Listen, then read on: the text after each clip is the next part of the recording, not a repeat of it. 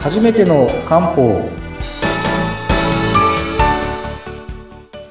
はい森の都の漢方薬局雲流堂の佐藤ですナビゲーターの北村彦です。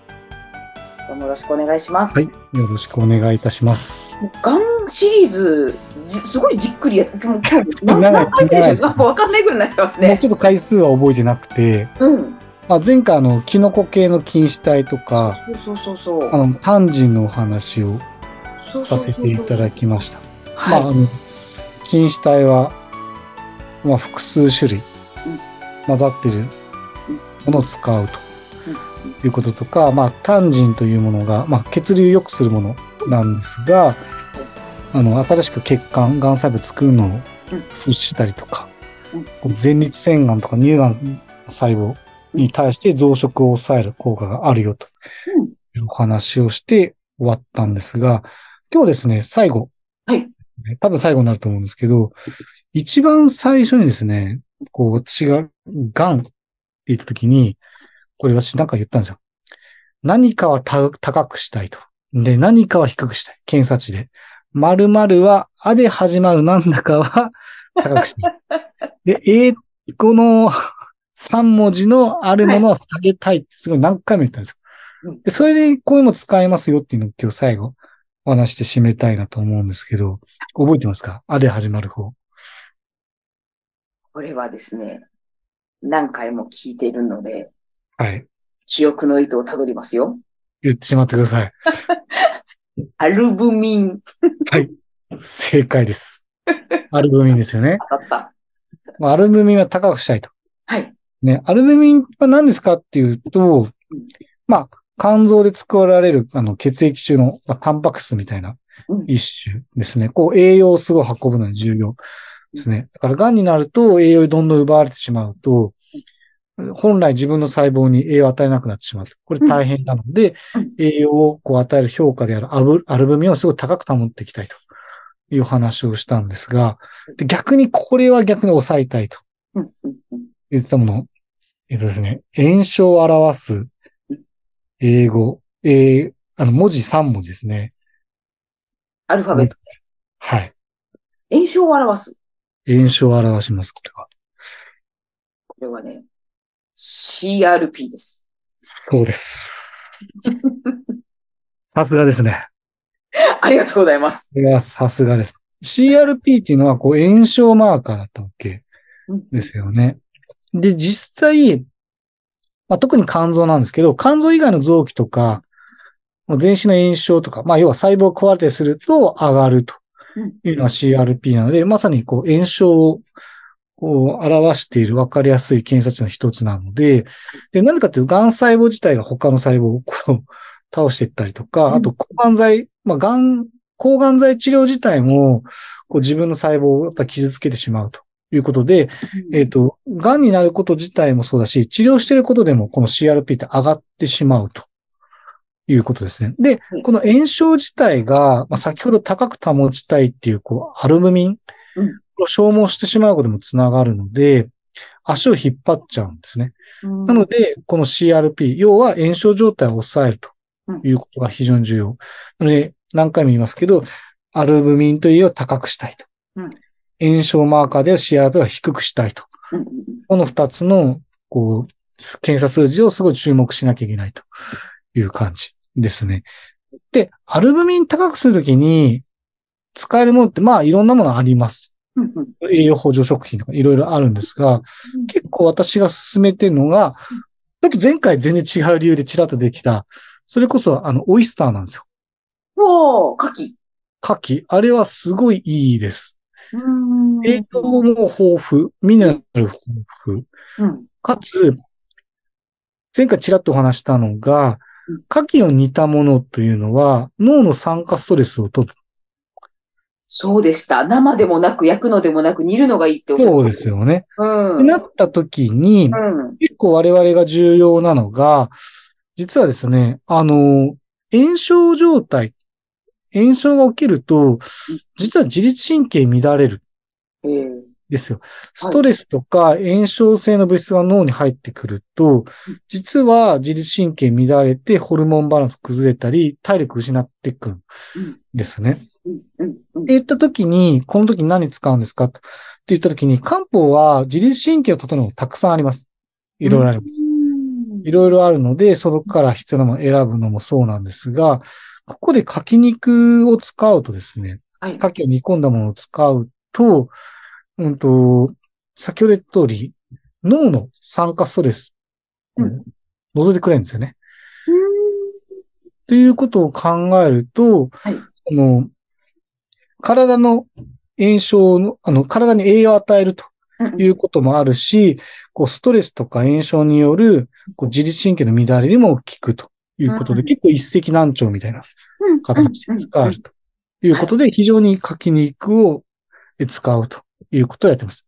アルブミンも上がるし、ストレスも除くし、という感じなんですね。柿、うん、はやっぱり、あれですかね。あ、そうか、でも、煮たのがいいんですよね。煮たのがいいです。あー。牡蠣の、え、待ってください。殻を煮るんでしたっけ身殻も身も。その、その、それごと煮込みます。え、じゃあ、あれ、牡蠣鍋食べるといいんですかね牡蠣鍋食べるとすごいいいです。ただ、うん、まあ、毎晩食べるの大変ですよね。毎晩はちょっと、あ、あ、飽きますね。シンプルに。いいですよね。さすがに牡蠣大好きでも、うん、毎晩牡蠣鍋はちょっときついかなと。たまには違うもん食べたいですよね。ありますね。うん。まあ、それもあってですね、我々錠剤使うんですけど、うん、あと、まあ、コスパ的にも錠剤使った方が安いというの確かにね、カキ、まあまあお値段しますしね。そうですね。まあ、カキの錠剤高くは、あの、安くはないんですけど、自分で鍋をやるより全然安いんで。 確かに。そうですね。あ、待ってください。そしたら、オイスターソースってどうですかいいんですかねあ、どのぐらいなの私、オイスターソースに、わからないのが、オイスターソースどのぐらい食べると牡蠣何個分そうとか全くわからないので、ちょっと、そこ、そこ知らないのでコメントが難しいですね。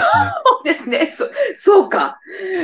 錠剤だと1個分で牡蠣何個相当みたいなの分かってるもんね。あえ、1個分で牡蠣何個相当ですか我々が使ってるやつ多分1粒で牡蠣5、6個相当ですね。おそれを何粒か飲むと、毎晩牡蠣を20個相当とか入れてることなんで、毎晩20個入れて結構難しくない。なので。相当、それは栄養価が高いですね。もうなんかそういうものを使ったりして、うん、えー、さっき言った通りアルビミを増やして、うん、脳の酸化ストレスを除くということをやります。うん、で、もう一個が、これいよいよ最後ですけど、CRP 下げたいじゃないですか。はい、下げたい。下げたい。この時によく使うのが、えっ、ー、ですね、牛の黄色って書いて、これ何回か出てます。五号と、もう一個が紫の根って書いて、シコン。これよく使うんですよ。五、五はね、あの、記憶にあります。値段が上がってしょうがないという、こう。ああ、高いんだ。そうですね。あれ、うんうん、 今、1キロ1000万ぐらいするんですか ?1 キロ1000万。ど、どん、どんだけな価値ですかね、それはね。いや、もう金より高いですよ。全然高いです。ね、あ、待ってください。ごなんだっけ牛牛の牛の胆石ですね。牛の金って書いて、牛の胆石ですね。これはもうすごい、命をつなぐ処方って言われるぐらい、ものすごいいいですよ。だから、実際我々も、その、それこそ抗がん剤打った数字が急に、まあ炎症膜上がったりする時に、この5を一緒に使って、それを抑えると。体にすごいいいものなんで、そもそも。そういうこともやったりします。あともう一個が、紫の根って書いて、シコン。。シコンこれ、これ、まあ出ましたああんまりよくないこれちょっと出たかは覚えてないですけど、これ別で有名なのは、うんうん日本で最初の化粧品の材料に使われたもの一つです。え化粧品にも使えたんですかそうですね。肌に塗ったりとか、よく使います。これ炎症を除く力が強いんですよ。もともと何ですか原料は。あ、もう紫の根ってそのままです。これシコンって生薬名ですね。何の根っこ あ、えっとですね。うん、紫科の紫の根です。む、紫かの紫紫っていう植ま物のまんまですね。まんまです。で、根っこが紫なんですよ。本当に。へえ。まんまです。だから、えっと、化粧品の素材としても使われてきしう、んその紫の色を活用して染料としても使われてきたもあのあですー、。いなんか染め物のそうです、そうです。染料。うんうんうん。はいへーで、これが、ものすごく炎症を除く力が強いんですよ。へえ。なので、このゴーとか、このシコンが入ったものをうまく活用してうん、こう CRP を上げないと。うん。炎症マーカーを上げないようにするとうんいうのが重要なので、うんこれはその、まあ、がん抗がん剤治療を受けるか受けまいが、こういう状況になった時に、ゴーとか、シコンとか、で、炎症を除きながらうん、書きにくいエキスみたいなもので、体の栄養とか担保したり、あの、脳のストレスを除くとか、こういうことをやると、すごいベースとしてはいいとへいうこえ。とが分かっています。うんうんねこれは本当誰、まあ、別に癌に限らず誰が飲んでもいいようなものではあるんですけど、特にそういう病気になってしまった時には、より良いかなという感じですね。うんしかもだから、炎症が起きた時何でも使えるんですよ。別に、歯肉炎でも何でもいいです。口内炎でもいいです。何らか炎ってつくものは何でも使えるんですよ。しかも結構いいものですね。こんなものがあるよということを知っていただければと思います。